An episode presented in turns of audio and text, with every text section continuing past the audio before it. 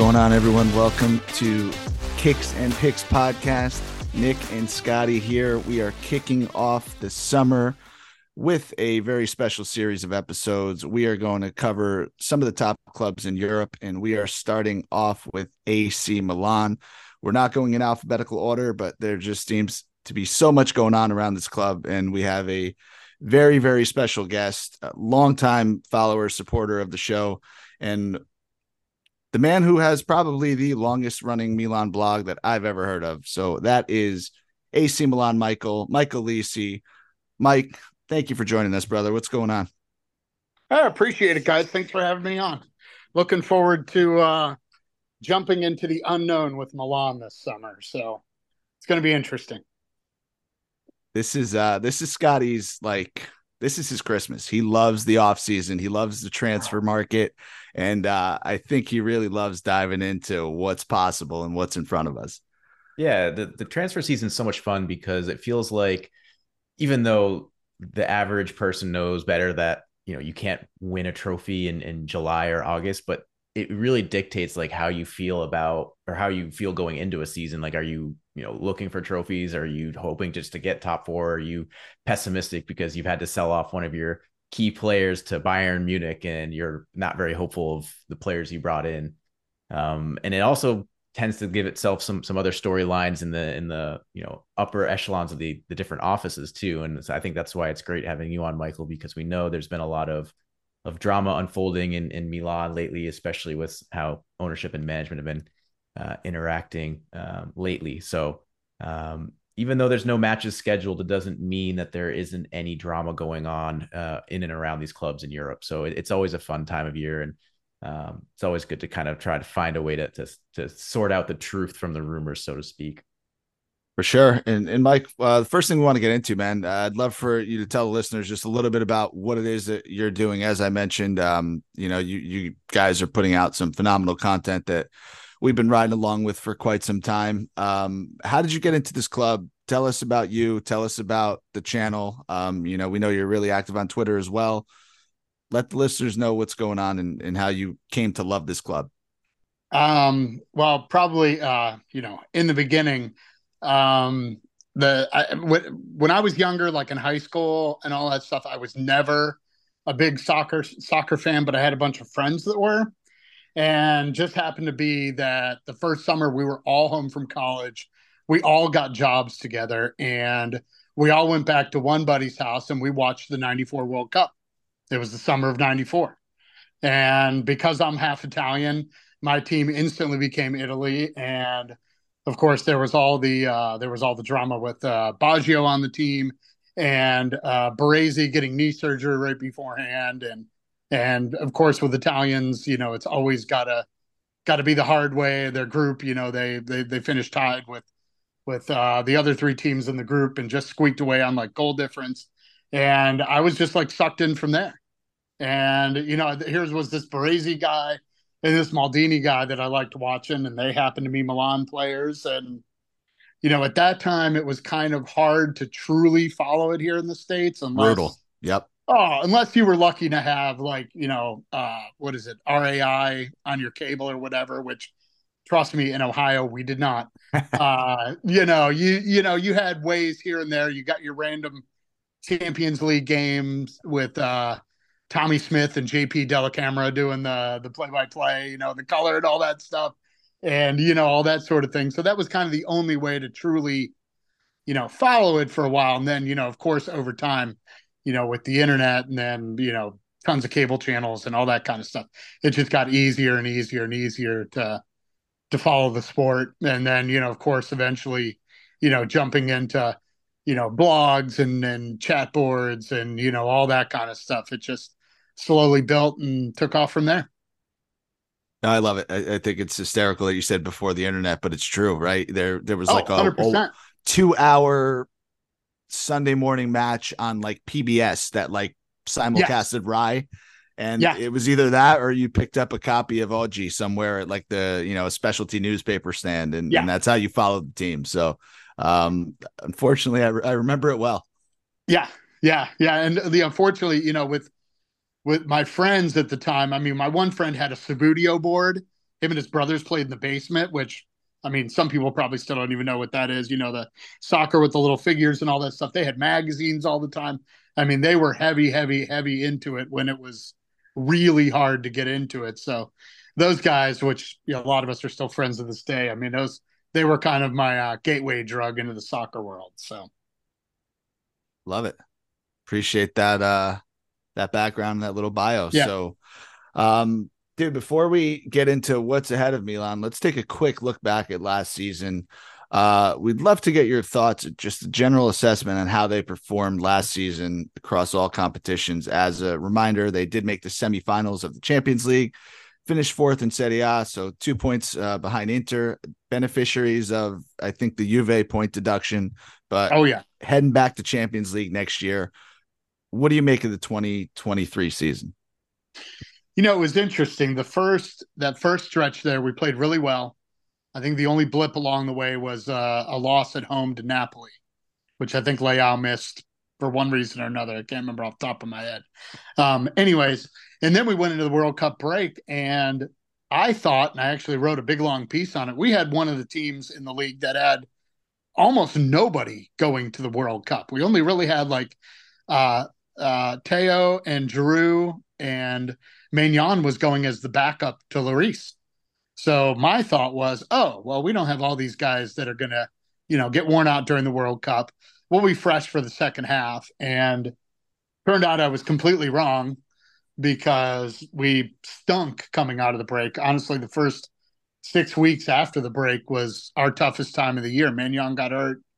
Uh, Tatarusanu had to take over in goal. I'm sure you know, and which also happened to coincide with when betting became legal in Ohio, which turned out to be a complete disaster for betting on Milan at the time.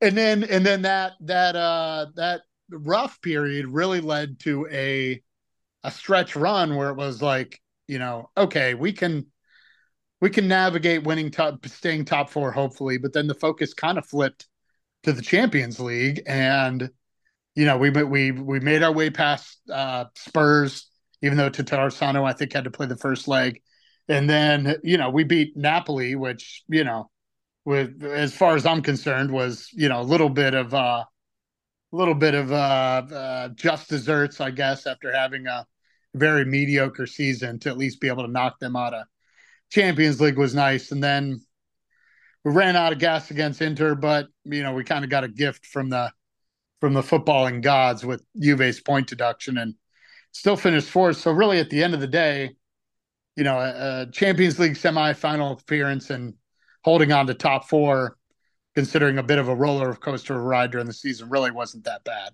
Some people disagree with me. They would say that Pioli should be fired and Maldini rightly should have been fired and everybody should go. But uh, to me, I, I, I, got no complaints. It, it, every season is different. Every season stands alone you know you can't compare anything to the year before the year after so and I, I thought you know for the most part they did okay i was i was happy yeah i think there's a few clubs in europe that coming off a season where you you make it to the semis in, in champions league and then you qualify for the next season albeit no trophies to, to speak of would consider yeah. that like a bad season right i mean you, you can yeah. probably count it on on one hand the clubs where could fans could le- legitimately make that claim and although you wouldn't respect them for it you would understand right so yeah. i think that's that's oh, totally yeah. a fair assessment i will say i think uh, i will take credit for milan's uh, turn of form at the end of january because going into that derby with inter uh, i i took the over um, because milan's defense had been terrible all throughout january um, and then of course that was a I think they still lost one nothing to Inter, but after that they they oh. went on a a streak of, of defensive prowess that had uh, not yeah. been seen in, in, in years. Um, oh, so yeah. I will yeah, take they, a little bit of claim for that. They, yeah, they were, uh, we pretty much played, uh, I think 13 guys behind the ball, if that's legal, and just tried not to concede goals for a while. I think just to remember how to play defense there. We, we had the, I don't even remember the Sassuolo score, like 5 1. The Lazio kicked our asses like 4 nothing. 4 so, 0, yes, sir. Yeah, I'm sure. Yeah, yeah, yeah. Look at that. That, that one I remember. that was like the maybe I was wrong about Sarri this whole time. Like that was that match. Oh, okay, okay. You know, like I was I was second guessing my own stance on him, but uh, Sure, that was sure. definitely a fun one for us. yeah, yeah, yeah. I think that was one of those where I it was maybe like an afternoon game, and I, I kind of laid down on the couch, and after about five minutes, fell asleep, and fortunately woke up around like the 90th minute, and and uh, you know, quote unquote, missed that game. So I wasn't disappointed. Whatever you have to tell yourself, Mike. Yeah, that's right. That's right. So you're happy with the season, and again, I'll I'll agree with both of you. I think it's it's really tough to try to measure it against the Scudetto winning season the year before. Uh, you know, I don't I don't think many people expected Napoli to be as good as they were this year. Um, you know, deep deep run into the Champions League, it kind of wears on you. So finishing top four always going to be a success. Uh, agree with you there.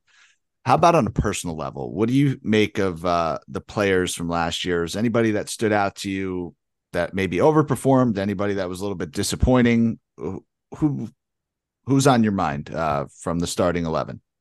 Uh, I think as far as like uh, improved or really over, I mean, honestly, and it sucks to say it right now, I thought Tonali was finally just about hitting his peak to the point where, like, this coming season, I expected him to take a little more of uh, reins of the offense, not just be a defensive midfielder, but really be somebody that could do pretty much everything uh, up and down the field. I mean, for me, he was he was the MVP of the team and the MVP of the season. I mean, you know, Leao was spectacular. I mean, he was just as good as last year. Had a little bit of a lull in the middle, but obviously played great. Uh, Giroud played great. I think the only thing that was kind of a letdown is I think there was a few guys uh, like I I thought Tomori kind of took a step sideways. He was he was fine, but he didn't like he didn't improve. I don't think he jumped up a level or anything like that. Uh, Kalulu was kind of the same way. I think after last season, especially the the stretch we had towards the end of the year last year with Kalulu and Tomori as the center back partnership when they gave up, I can't remember what it was like, three goals in the last twelve games or something crazy down the stretch. I think everybody expected him to really take off, and he kind of had a, you know, a so-so season. Like I said, not really a step back, but more of a more of a step sideways than anything else. Um, I'm a big fan of Saelemaekers. Everybody gives me mountains of shit about that, but I love the guy. But he was kind of the same too. We had a bunch of guys that, you know, the year before really stepped up, probably played, you know, above their break pay grade in winning the Scudetto.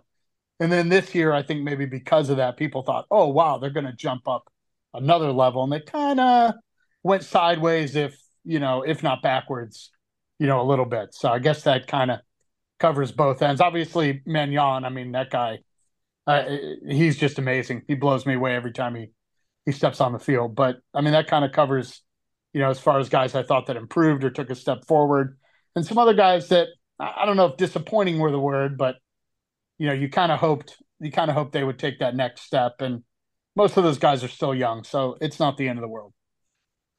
One thing I'll say, and you know, I'm coming from a, a coach who you know has a 13 man rotation, right, for for 11 guys on the field.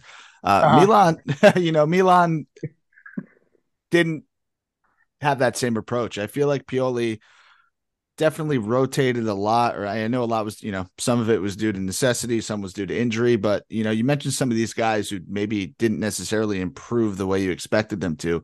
Saelemaekers was the one that stood out to me. Uh, these guys didn't get consistent playing time, right? They weren't always in their um, preferred position or formations. I feel like we're changing. Is that kind of a fair assessment as as to why maybe guys didn't take that step forward, or am I completely off base?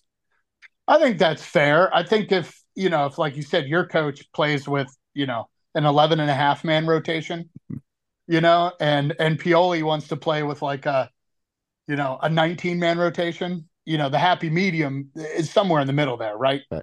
It's probably 14, 15 guys. I mean, very few teams are going beyond, you know, the, that number 14 or 15 guy. And I think, I think I think that was probably the trap Fio- Pioli fell into there as we stayed in the Champions League. Is he really got carried away on the league games in rotating guys like crazy, and maybe he should have, as we got down the stretch run, maybe you know, uh, tightened up that number a little bit more. I, I, I think that's fair to say. Cool. So speaking of Pioli, how do you, uh, you, you said he did well. Um, how safe would you say his job is? I mean, what is what are his goals for next year? What does he have to do? Uh, we, I know the fans are kind of split down the middle, at least from what I see. Um, Yeah. Tell us a little bit about what's going on with him. I, I personally, I like him because I think he he's already shown the ability in his time at Milan to do the uh, change his tactics, change formations, you know, try some different things. Like you said, mid-season we couldn't play defense at all anymore, he changed everything.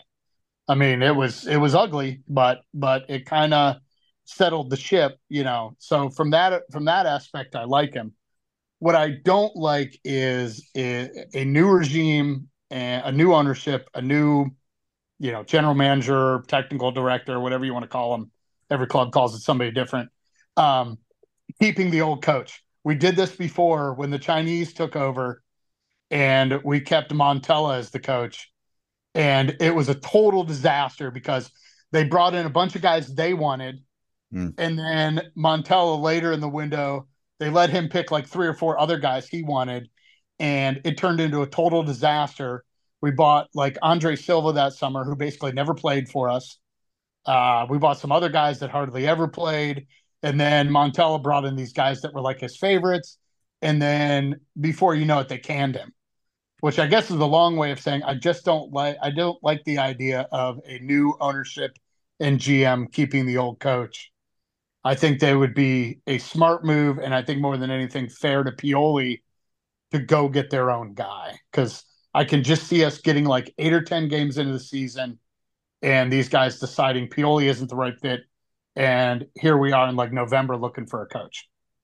Yeah, I was gonna say I think that that seems to happen a lot in Serie A to an extent, but it also happens in the Premier League where you have these coaches that you know you go into the season and you feel like they're on decent terms, but all it takes is like you know the first month to have a, a string of four or five bad results, then you know Yep. questions start popping up, and and I was Yep. I was curious if if you, if you thought Pioli is one of a candidate for one of those guys where like hey if you if Milan get off to a slow start, you know like we said, they they qualified for Champions League, but certainly beneficiaries of, of Juve's points deduction there. Um, Yeah. you know, do, do the ownership's ambitions kind of you know align with what Pioli is capable of, or, or does he stand to to be a guy that that you know finds himself out the door midway through the season because he's not quite um, Right. pulling it as quickly as they'd want? That's and that's exactly what I think is is possible. Now, like you know, not that firing a coach that early is the worst. Like when when Maldini hired Giampaolo there and he lasted eight games, that was like the best move in the world because Maldini and them, I think, were smart enough to realize that the guy that they basically handpicked was not the guy, you know, and he had to go. Now, in this case, this isn't the guy they handpicked. So I don't know how much of a leash Pioli's going to have. And I just, I hate the idea of getting to like November and being like, okay, who are we going to find to coach this team? Right. I mean, you know, the coaches are gone. You know, right. that we've always said that on this pod, right? When we we've talked about coaches that should be, you know, if they're on the hot seat or if they're going to fire them, whether it's on Tottenham or you know anywhere. And I always say Yeah. you, you can't really fire a coach in this day and age unless you have his successor already lined up, because that's kind of how you find yourself in these, you know, situations where like Chelsea were in, where you're you're trying to just find like a caretaker Yes. manager, and, and the results just Perfect get worse and worse. And then next thing Oh, you yeah. know, everybody's feeling bad about the club, and it's harder to even get some of those, you know, bigger name managers through the door, right? Because it, it just becomes like this this dumpster fire that a lot of people try to avoid. Now, granted, at a club like Milan, you're always going to have that level of attraction that you know you Sure. don't have to worry about, um, you know, anyone turning you down necessarily. But if there's somebody that you really have in mind and they have their choice of clubs, that could be enough to kind of turn their head to a, a different direction. So. Well, yeah, and, and and like you just said there, Chelsea's the perfect example. They did that with with Tuchel last year. I can't remember how long exactly he lasted, but you know, eh, you almost knew right away that he was going to be headed out the door, and it just ended up being being a black cloud for them all season. Yeah, I think I think Tuchel lasted eight matches, and then um, uh, they bring in Potter, and then I think he Yeah. made it like eighteen to twenty-two matches, something like that, and then he was out the door, and rest is history. Yeah, but yeah, that's that that's that's kind of my opinion on Pioli. But then also, you know, like I said, what what I see happening, which does it does is isn't really what my you know my opinion isn't to get rid of the guy, but my opinion of the whole situation is find find your own dude and let's go. No, I, I think I wasn't expecting you to say that, and I think that's a smart, fresh take. So, um, definitely appreciate that insight there. So let's let's get right into the summer. Um, Scotty's going to shine here. So games are, are just about over, right? These uh, national teams are just wrapping up. Uh, transfer market opens next week. I want to say like officially. I mean, like it's a, you could sign people. Oh yeah, I, July one, yeah. I think. Right, July yeah. one yeah. is like official. official. Um, yes. so let's talk about the squad. What what's the biggest area that needs improvement, and is there anybody that rumored to be targeted? Is anybody that you'd like to see come on? Um, what's what's the outlook for purchases? Um, well, I think I mean I'll just go like back to front. So keeper obviously we're fine, although Maignan always seems to get like uh, a decent injury every year. But they already picked up Sportiello to be his backup. Yeah, good move. improvement after last year. I mean that's that's fine. That's great. Uh, the back line is fine. I mean, you got Tomori and Thiaw are probably going to start next year, and Kjaer will be, you know, he'll be the old man, the the wise head. You know, he'll be able to play 15, 20 games. He doesn't have to play 50 games, so he's fine. Uh, Theo's obviously is fine. Calabria is what he is. He drives me crazy sometimes, but like last year, I think everybody really hoped Kalulu would take that spot, and I think, I think with a new management group and all that kind of stuff, maybe some of the loyalty to Calabria goes out the window, and Kalulu becomes the guy. So the back line's fine. Um, the midfield's a complete disaster uh, because, well, first of all, you sold your best. I'll say your best player. I love Leao. Don't get me wrong, but if I'm if I'm drafting, I'm I'm starting with the center mid, not the left wing. Uh, and Bennacer just had knee surgery, and he's out till like the first of the year. So basically, right now you have no midfield. Um, oh, and and Brahim went back to Real Madrid. So yeah. so you play a four two three one, and both of your sixes are gone, and so is your attacking mid. Uh, and uh, the way I see it from uh, you know, watching, uh, coaching, writing, everything in the world. You you start your you start an NFL team by by working on your offensive line, and you try to keep those guys together for a long time. And same thing with the midfield. And we're going to be marching into next year, probably starting three midfielders on day one that have never played together and don't know each other, which is terrifying. So yes, that's a giant hole. Uh, Left wing's obviously fine. Uh, Giroud is going to be fine up top. I'm sure we'll find somebody to help him out. Uh, right wing, every Milan fan will tell you right wing's been a problem for for a couple years. So, you know, probably in some sort of order, it's the three midfielders easily. I mean, you've got to pick up at least three guys to fill those spots, maybe four. Um, and then maybe a right wing. I don't know. You know, there's Chelsea's having like the biggest fire sale in the world. So yeah, their guys are their guys, you know, are ba- are basically uh, clickbait fodder for for every team around the world at this point. Um, but yeah, those those are my three. You know, those those are the big spots to fill. The back line and keeper is fine, which is great. You know, that's we, we can work. You want to start there, right? Oh yeah, yeah. Now, like as far as like guys, you know, I don't know, dream guys or guys I would love to go get. I mean, I, I, would I would call Fiorentina yesterday and try to get Amrabat, and I don't care what it would cost, because I think that's a guy you can throw in as a six on your team, and he's like plug and play. I don't think it matters who he knows, who he's playing with, or anything like that. That's that that would be one guy I would love to go get. Um, honestly, as far as the other ones, I mean, there, there's all sorts of guys out there. I mean, it's going to be interesting to see what happens. So, I mean, I really don't have any like dream targets off the top of my head, but I mean, selling selling Tonali does mean there's a lot of money to spend. So, it's yeah. going to be an adventure.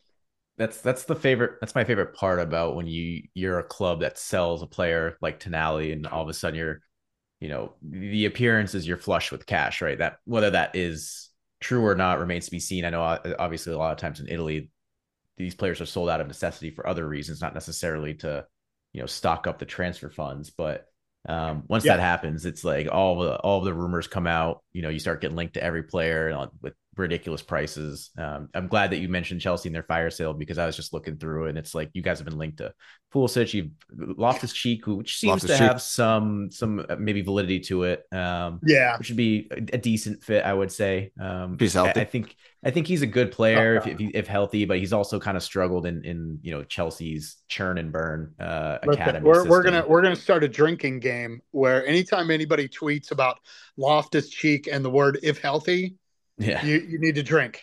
All right, because that is that is the buzzword with that dude. uh, that's fair. Um, I also just saw recently uh, another guy that is in every transfer rumor. I think every single transfer season is Adama Traore. Um, supposedly he's been been linked in the little Portuguese connection. Um, yeah. So you're definitely getting your right wing covered, but I, I, I hear what you're saying on the midfield. It seems like that's really the, the area of need with you know at least in the first half of the season.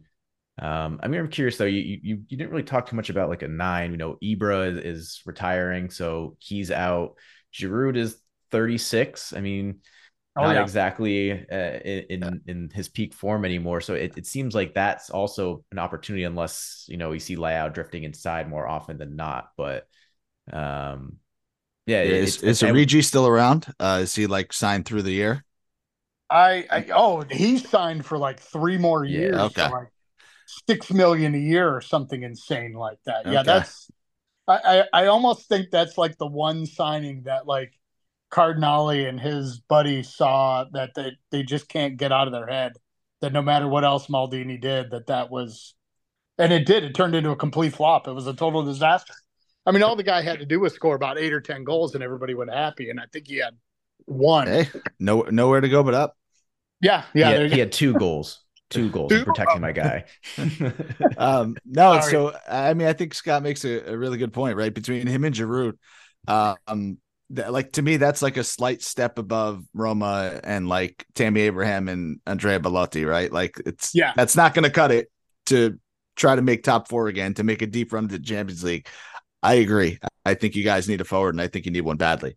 Now, yeah. here's my question: What's what's the what's going on with Diaz? Because yeah, he went back to Real Madrid, right? But if Madrid are yes. looking at maybe adding Mbappe, which uh, happens every summer, so it may or may not happen. Yeah. Probably won't happen, but it's not like they're in need of depth in that position right now. Like he, they have it covered. Is there yeah. any chance of him returning to Milan? As like, did he enjoy his time there, and then he would be open to a move, or is he trying to stay in Spain and, and kind of get into the, the national team a bit? I no, I I I think he's gone for good. I think it seemed like that was even something either he or you know Madrid or somebody decided a few months ago because that was almost announced like a week after the season ended. So it seemed like he was definitely planning on going back and and that was it. He was not going to get uh, mm-hmm. picked up by Milan. Now I don't know, you know, who knows? Maybe that was an issue that Maldini had with these guys too, but but I don't know. But yeah, he's he's definitely gone you know, when it comes to the the the striker position, it kind of leads me to to uh, the interesting thing I think of the summer for Milan. You know, the last three years with Maldini, Maldini had a clear plan. It was so easy to figure out like what transfer rumors were legit and which ones were BS. I mean, he pretty much kind of stuck to his guns. There were only a couple exceptions. Giroud was one of the exceptions.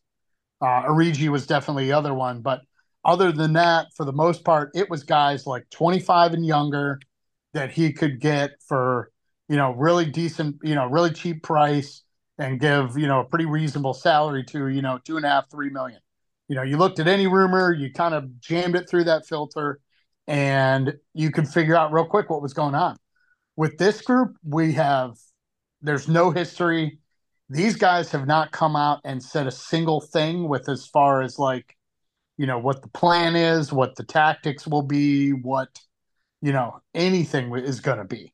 So we're really like kind of of jumping off into the unknown with what the strategy is for the summer. And that's what's you know that's what's going to make it kind of terrifying and and very interesting at the same time is you really don't know what to believe at this point. You don't know what rumors to believe and you don't know what these guys, you know, mo is when it comes to a transfer market. So it really leaves it totally up in the air.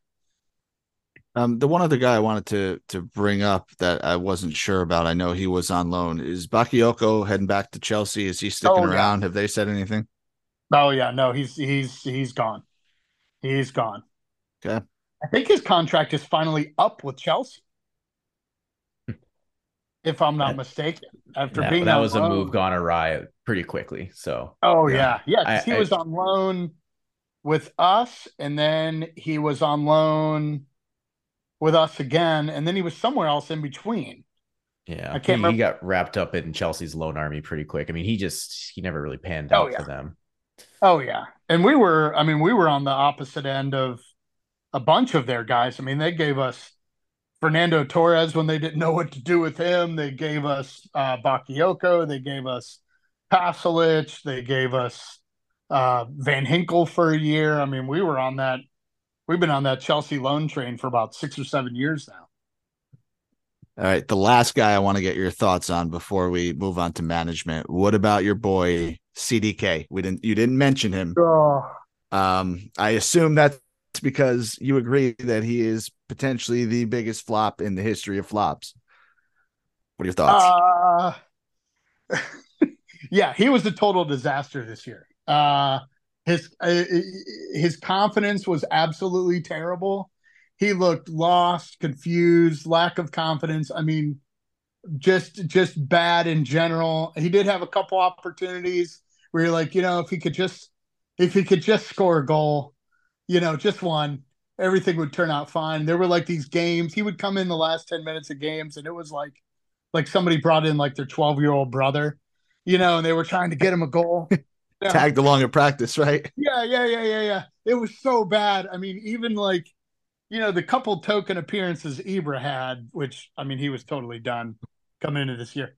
Even Ibra was like, like trying to get the kid a goal. It was like they were trying anything in the world, and it just, it just wasn't happening. He just doesn't seem to have the speed of thought and and and like turn of pace to to to make it. I mean, yeah. I could be wrong. Maybe you know, maybe listen. Yes, they they spent thirty million on him, but you know they gave him like a five year deal where he makes like two million a year. So it's not like they spent a hundred million on this dude and gave him ten million dollars a year. Right.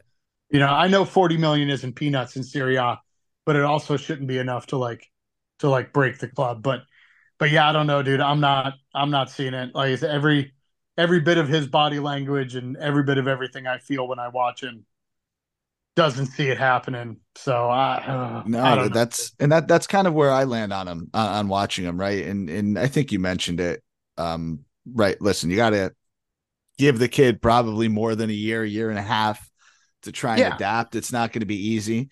Uh, but that being said, everything you talked about while watching him, I think like I, I can't remember one moment where I said, "Oh, okay, no, he, he's going to figure it out." He doesn't look like he's close to no. doing that. And he just was with the Belgium under 21 team in the Euros that's going on right now. He had yeah. no goals, no assists in, in three games. He missed no. like a wide open goal. I don't know if you saw yeah, the highlight, it was going around Twitter. Um, that I mean, you can't blame that on Milan. So like this dude no. just doesn't look like he has it. Well, you know, and here's the thing, you know, I think coming into this year, the idea was okay, we have Brahim one more year on loan from Madrid. And I think the hope was that by the end of the World Cup break, you know, uh De would would would take that spot. And then it didn't happen. And then I think at some point Diaz decided he was out the door. So all of a sudden you went from, you know, hopefully having two guys for that spot to, you know, like I said, having nobody for that spot. And now you're your whole midfield is just a giant black hole. You, you briefly touched on it, but let's really get into it. A little behind the scenes at the club. Um, you know, I, I made notes to talk about ownership, the managers, right, the the sporting director. Um, Maldini left. I, I mean, yeah. quit, fired, both. Um, talk about that a little bit because the Milan Twitter seems to be a little upset. Yeah, you know it's it, it's it's funny. All all year you had the the whole Maldini out contingent, and then all of a sudden he finally got fired, and all those dudes were real quiet, real fast. They're like, "Uh oh, you know, maybe we wanted him out, but maybe not like this. Uh, my my guess is they sat down with him and they they they had their plan, and Maldini was just absolutely not on the same page, and maybe they gave him the opportunity to to to quit, you know, or resign or whatever, and you know he probably wasn't going to give them the satisfaction, so he made him fire him. I mean, that's that's what I'm guessing happened with that, and then you know, like I was saying earlier, now it's really it, it, it's a step to, into the unknown. There still hasn't been like a they announced the hiring of Moncada, but there was no like press conference. There was no opportunity for him to explain what his plan is. Like I said, there's no plan. There's no, uh, you know, there, there there's there's no nothing. They they have laid out absolutely uh, no direction for the club this summer. You know, for and, the last three years, we knew that it was Pioli, it was Maldini, uh, it was a four-two-three-one, and you know we knew that we were going to try to buy dudes like 25 and younger on the cheap. And now we're, you know, again, we're kind of stepping to the unknown side. I don't know what to expect right now. All I can say is like the the the silence, the silence from their end is deafening right now, and that's what's that to me is is kind of what's worrisome. And I'm sorry, remind me, where did Moncada come from? He he he was one of our scouts. I think he did scouting for for different teams, but I think he was one of the guy. I don't know that he was necessarily uh, employed by just Milan, and I could be totally wrong about that. Okay, but I think he was just a scout that a lot of people had a lot of trust in. Gotcha. You know, a lot of people took his opinion. So you know, this is going to be his first real chance. Yeah. Oh yeah. And now Okay. it's like, okay, dude, like you could spend all summer saying, "Oh yeah, I told you to buy this guy, that guy, this guy, that guy." Well, guess what? Now, pardon my French, your ass is on the line to make Yeah, this buy him. You know, everybody looks like an expert, you know, when it comes to transfer rumors. You know, you could all sit back and say, "Oh yeah, I told you so. I told you so." Right. Well, guess what, buddy? Now now your ass is on the line and and you got to build something and yeah, maybe something's happening behind the scenes and we don't know, or maybe nothing's happening. So a lot of folks I, I, I think as as every day goes on and we we don't hear anything and we don't see I mean, there isn't even like a face of the team right now. You know, we always had that before. It was Galliani, it was Maldini. Even for those ugly years, it was oh God, what were those two idiots? They did the triple handshake thing, Fassa, Mirabelli, and Fassone. Those yeah, two yeah, yeah. Uh huh. yeah, yeah, yeah. Those two goofballs. they did the signings with the triple handshake thing and all that stuff. But at least we always had a face of the team. Now it's like, you know, there's not even a captain of the ship, so it's it's hard to say what's going on. I mean, hey, 48 hours from now they could sign three great signings, and I'll be the happiest dude in the right in the world. But but right now it's it's a little scary. All right, fair enough. So, talked about the team. We talked about Maldini. We don't know what Gerry's plan is. There's a lot of unknowns going on right now. For sure. Um, I'm going to ask you the impossible then. What what is realistic expectation for the club for next year? What what do you think their goals are? What's a acceptable finishing position? Can they take home a trophy? What do you think is in front of us, knowing what we don't know? Yeah. Great question. Uh, um, you know, I think the expectation for for Milan and you know, uh, you know, uh, Lazio, Roma, Juve, Inter, Napoli every year. You know, top four is that bare minimum expectation. Um, for better or worse, we don't take Coppa Italia seriously, so that's kind of never been on my agenda. I think one year eh, recently we made it to a final or something. Uh, I don't know.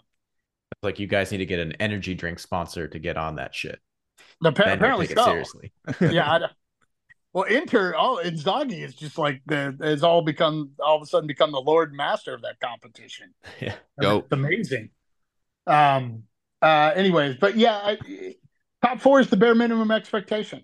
You know what I mean? Okay. That's that's it. I mean, whether you, you you know you start like crap and finish strong, or vice versa, you know that's that's the bare minimum. And then, yeah, whatever happens the rest of the summer, I think, uh, you know, uh, obviously affects what other expectations there are. I mean, you know, if you get some exciting dudes, then you know we at least go into the year positive and and and we see what happens. So right, that- that's fair. We're we're asking you this question on June 27th. So what we will do, yes. bef- like the before the season starts, we will yes. quote tweet you with this and say, "Hey, have your expectations change." We'll, you know, we're not going to hold you to uh, the very first episode, you know, before yeah. July yeah. even hits. But fair enough. I think top four is a a pretty good goal. Yeah. Oh yeah. Yeah. And, and, uh, sorry to to be honest too. I mean, even during our most, even during the the the banter era, the you know the era of which was just a total disaster. I mean, I was always at least hopeful every summer. It wasn't realistic, but I was at least hopeful. This year, I think, you know, even with what's going on and the chaos that is happening at this moment, I think top four is still a very reasonable expectation. It's not like we're going into the season, you know, with some of the guys that uh, I don't even want to start mentioning names because it'll just make me want to cry. Um, back then, top four was a hope, but not an expectation. I think top four is still a reasonable expectation for us. Yeah, that's what I was gonna say. I think you know, I remember what two summers ago, you know, Milan returning to Champions League in the same group as Liverpool. There was a lot of hope there, but there really wasn't a whole lot of expectation. You know, the team was relatively young, inexperienced in terms of European competition or, or yeah. Champions League competition. So they were, you know, happy to get decent results, but again, not exactly trying to get to you know the the knockout stages right away. If that they did, that's great. Otherwise, you know, no harm, no foul. Just happy to be back. And then last season, it almost feels like you guys skipped a step and you got to the semis. You know, for for better or for worse. Um, you know, would have preferred to to not lose to Inter in the semis, but um, still a semifinal in Champions League is a good season. You get top four, albeit with you know a little help from you know Juve.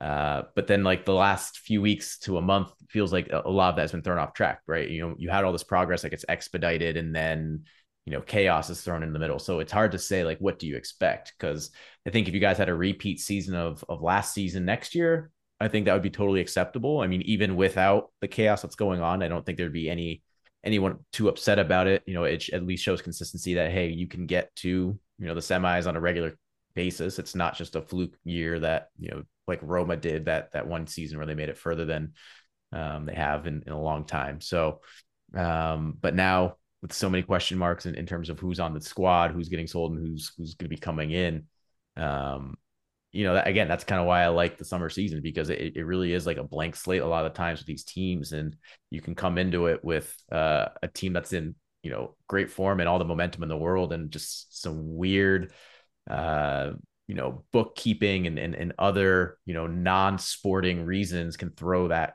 progress out the window um, or the other way around right? Like you could be in a, a, a, terrible situation but all of a sudden you have an owner that becomes super motivated for one reason or the other decides to throw his checkbook around uh, and next thing you know you've got you know four you know shiny new toys coming into the squad that gives you all the excitement in the world and um, you go from having this really down in the dumps feeling about your squad to you know feeling it's like it's Christmas morning. Um, you just can't wait for the season to start. So um, I can totally understand where it's it's just like there is a big question mark. But I think realistically with Milan, I, usually they'll be fine. Um, you know, I, I, don't see them dropping off, and we'll talk about it all the time. The Serie A, it's like everybody's just going to be dropping points. You know, you're, you're yeah. not exactly trying to keep up with these, you know, Galacticos type squads typically.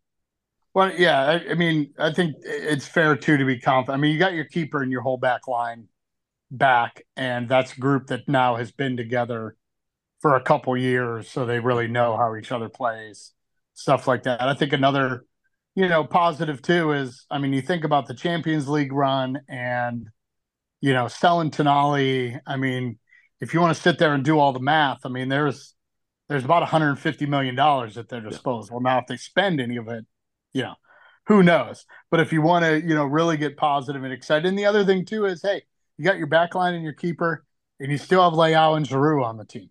Worst comes to worst, the first month of the season, you just you just pack the box and yeah.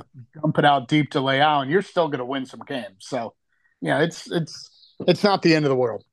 Yeah, I think that's a hell of a point. I mean, I'm thinking of Milan. I'm thinking of Lazio, right? Lazio had, I think, the second or third best defensive record this past year and you know you're coming from a team that's been bleeding goals for the past 10 years right but if anybody had scored outside of Napoli I feel like Napoli was the only team that was just consistently putting in goals if any one of these other teams could have figured that out if anybody else had a 15 to 20 goal scorer, uh, who knows what the season would have looked like. So I, I think there's definitely a lot of optimism for for any of those tier one teams. I, I guess I'll call them. Oh yeah, no, I agree. I think anybody one through seven has has a chance to start off red hot and and run away from people. So give us you mentioned top four realistic goal. Give us your one crazy, not even July yet prediction for next year. Well, uh well, you're gonna hate my guts. Never. But I I I I, I like sorry. I love the fact that last year, so that first year they scored goals like crazy and they gave up a ton. I think they like scored 66 and gave up like 64. It was it was amazing. Like every game was three to three. Anyways, so last year they bought him a defense. And I think you guys scored maybe a few less goals than the year before. Yep. But but gave up like like nothing. And and you signed, you know, our boy Romagnoli, who trust me, nobody, not one person at Milan shed a tear that he left. Not right. one, not even me. And God bless him. He's the face of the banter era. He stuck it through it the whole way. Anyways, that I I I I see him. I I see them uh, pulling pulling a uh, crashing out of Europe as as he is wont to do, and and really making a run in the second half of the year. And I think I think they're going to stay right in that top three hunt the whole year. Um, I think anybody anybody that doubts Allegri is completely insane with what I, that man did this year with that completely garbage team he had. Agree. Was amazing. Amazing. He should have been. I mean, honestly, if you don't take, take away the point deduction, they finished second, right? Third. Third. Okay. But but on a ton of points. I mean, not like a distant, you know, like right there yeah. with Inter. Anyways, yeah. the man pulled off practically a miracle. I mean, Chiesa was not 100% at any time of the year. I mean, coming off the knee injury, Vlahovic basically, I don't know what's wrong with him. He just is a disaster. I mean, you're starting guys like Cuadrado and De Sciglio still, and you know all that kind of stuff. That man's a miracle worker. That's why, you know, honestly. Be, so before I scrolled down to your email and saw the odds, Juve would have been the one team I'd have been like, "Ooh, that's the team I'll take a flyer on for next year." But obviously, they're still only like what plus three hundred. Yeah, listen, hey, you, you, stole my thunder. I was going to get into it. Let's. Uh, this is I'm a sorry. betting show. Let Let's yeah, go yeah, right into it then, Mike. That's the direction you were going. But yeah, th- those are my those are my two those are my two teams. I'm not betting on Napoli. Uh, I'm not betting on Inter because I think Inter really has like the the the the Europe bug at this point. I think they're really gung ho, and I think they think they can do it. So I don't. I wouldn't. I wouldn't go for them. To me, I Juve and Lazio are the two teams I'm thinking about going going to win the whole thing. Before we move on, I will say I want to give my one on a limb prediction for Milan this year.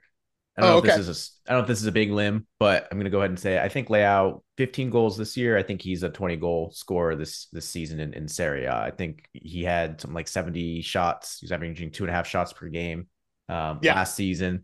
I think his finishing at times was a little loose, um, and he could have easily gotten across that mark this season. Um, so I think with uh, probably a little bit more emphasis on him being probably the the lead guy now, with as we talked about, Giroud getting up there, um, and, and Origi being rather disappointing, albeit we yeah. still don't know. Maybe they bring in somebody else that's a, an incredible goal scorer, and that might even help Leao. To be honest with you, um, but I think he can be a 20 goal scorer next season. Oh, I, I agree. I I, speaking of Leao, I think uh, of all the guys that the World Cup break messed with, it was probably him the most. He had a decent start, and then he went to the World Cup, and that idiot coach they have at Portugal played him about 15 minutes a game, even though I think he scored once or twice. And he was not the same until like mid February. The World Cup break was just terrible for him. And then he went on a run at the end and scored, you know, eight or 10 goals down the stretch. But yeah, I agree with you 100%. That probably should have been this season, but it'll definitely be next season. And if he does, Milan is a great pick at plus 500 to win the league. Hey, there so, you go. So there let's go. go. let's quickly just run through the odds, Mike. I want your take on it. Um, So right now the futures, um, again, it is June 27th. Inter are the favorites. They are plus 200. Napoli plus 250 to repeat. Juve at plus 333. Milan coming in at plus 500. Roma plus 1,000. Lazio plus 1,200. Atalanta plus 2,800. And then a very steep drop off of Fiorentina at plus 8,000. So Mike, you kind of tipped your hand. Um, you said Juve is is probably your pick, plus three thirty three. Lazio value play at plus twelve hundred. I would love to yeah. see it. Scotty, what are your thoughts on these numbers here? I don't love any of them. Um, if I'm yeah. gun to my low. head, Nick, if you if you love this game, gun to my head, I'm probably taking Juve at plus three thirty three just because. Yeah, they always seem to be there. They're the ones that are most consistent. You know, I could see Napoli dropping off a cliff this year, right? Inter they did look good at times last season, but I, I don't know. I don't know if I'd, I'd want to take them at plus 200. So um, not getting too much more juice at plus 333 with Juve. I, it just feels like the best pick out of the bunch. Yeah. I, I, like I said before I scrolled down, I really thought the Juve would be 400 or 450. I was, I was shocked to see them only at, at, at 300 or, you know, whatever, 330 or whatever. I, I, I was shocked. I, I thought for sure Napoli and Inter, and rightly so, would be the the clear cut favorites, yeah. and then I thought there would be a next tier with like Juve and Milan, and no, they clearly have Juve closer to that top two than than than the fourth spot. So. Yeah, it's uh, they they seem to be one of those teams that's always a little overvalued. Um, and, yeah. I think there's probably as much, if not more, turmoil around that team this year than than any uh, you know of the rest. And uh, you know, maybe them not being in Champions League gives them a little bit of a leg up. But I, I mean, I think for me, gun to my head today, Inter or Napoli being the two favorites here, I think that makes sense. Uh, right. I think they're yeah. the strongest, most consistent, most complete sides right now. We're not taking a future at either of them at those numbers. You can get those numbers for them at any game on any single bet during the course of the season, right? Sure. Um, I do like Milan at plus 500. I think they have a realistic chance at winning the league. And, and I'll kind of agree with you where I think Lazio is the next best value. Um, they're yeah. a better team than Roma. You know, they, they finished in second this year. They had a phenomenal year. It, it all depends on what kind of reinforcements come in. Um, but that's where I would go today. I think those are the two. Uh, I'd be really interested to see how this how these futures look in a month or in two months, right yeah. before going to start. They're going to shift. That was the question. Yeah, that was the question I had for you guys because I only, I mean, betting only became legal in here in January, so my my experience with international soccer, which is going on right now, and the off season is basically zero. Do these will these odds go up? Will they fluctuate quite a bit in the summer? do they tend to not really move around till the season starts? Yeah, they'll shift. I mean, somebody will make a, a, a, splash signing, right? Like if Vlahovic came in, you know, those odds would shift. To a, player of his caliber, they would shift pretty significantly. And likewise, if somebody gets sold, right, then it, it, it also goes. Oh, so, like if Napoli um, sold Osimhen, that number right, probably correct. goes 100%. way up. Okay. Or Kvara like tears an ACL during international play, right? Oh. Like those things will shift pretty quickly. So, um, yeah, it's you know it's always riskier now. And like I wouldn't touch any of these because neither of them are great value, right? Like right. the only time you're taking one of these if you really like Roma for some reason or or Lazio, but um otherwise like you can wait. Um, you don't want to be the guy taking Milan and then all of a sudden they decide they're not spending a dime of that 150 million listen, that you mentioned listen, earlier. I'll, I'll tell you a quick. I may have told Nick this story, but the first bet I placed the very first bet I ever bet, placed on Bet three six five. It was like a day before Juve played Napoli, and at that point, Juve was only like a couple points back.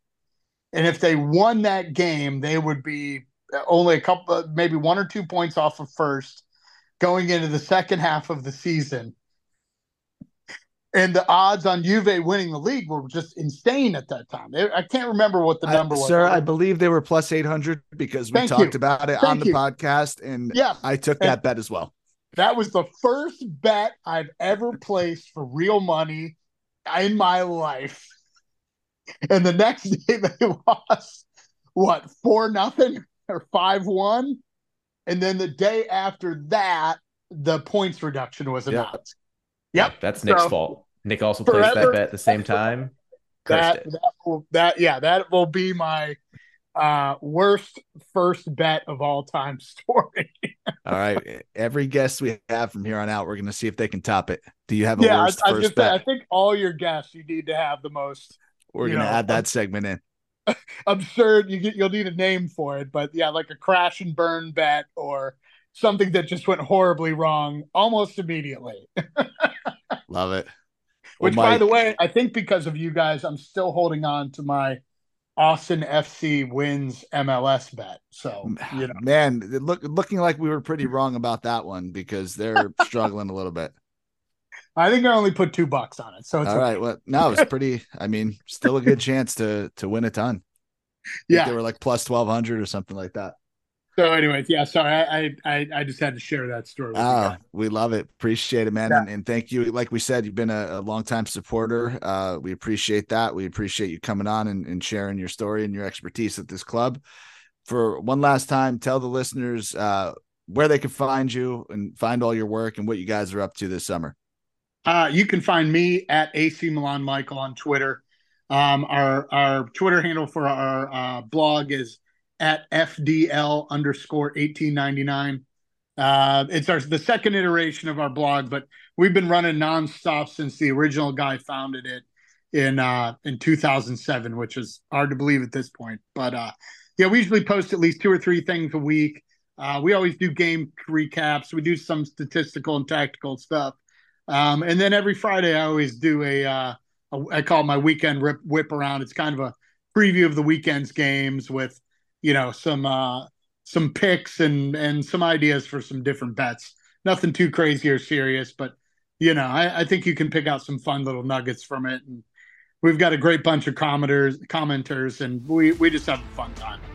Hell yeah. Check it out if you haven't already. So that'll wrap up this episode. Thank you again, Michael, and we will talk to you soon.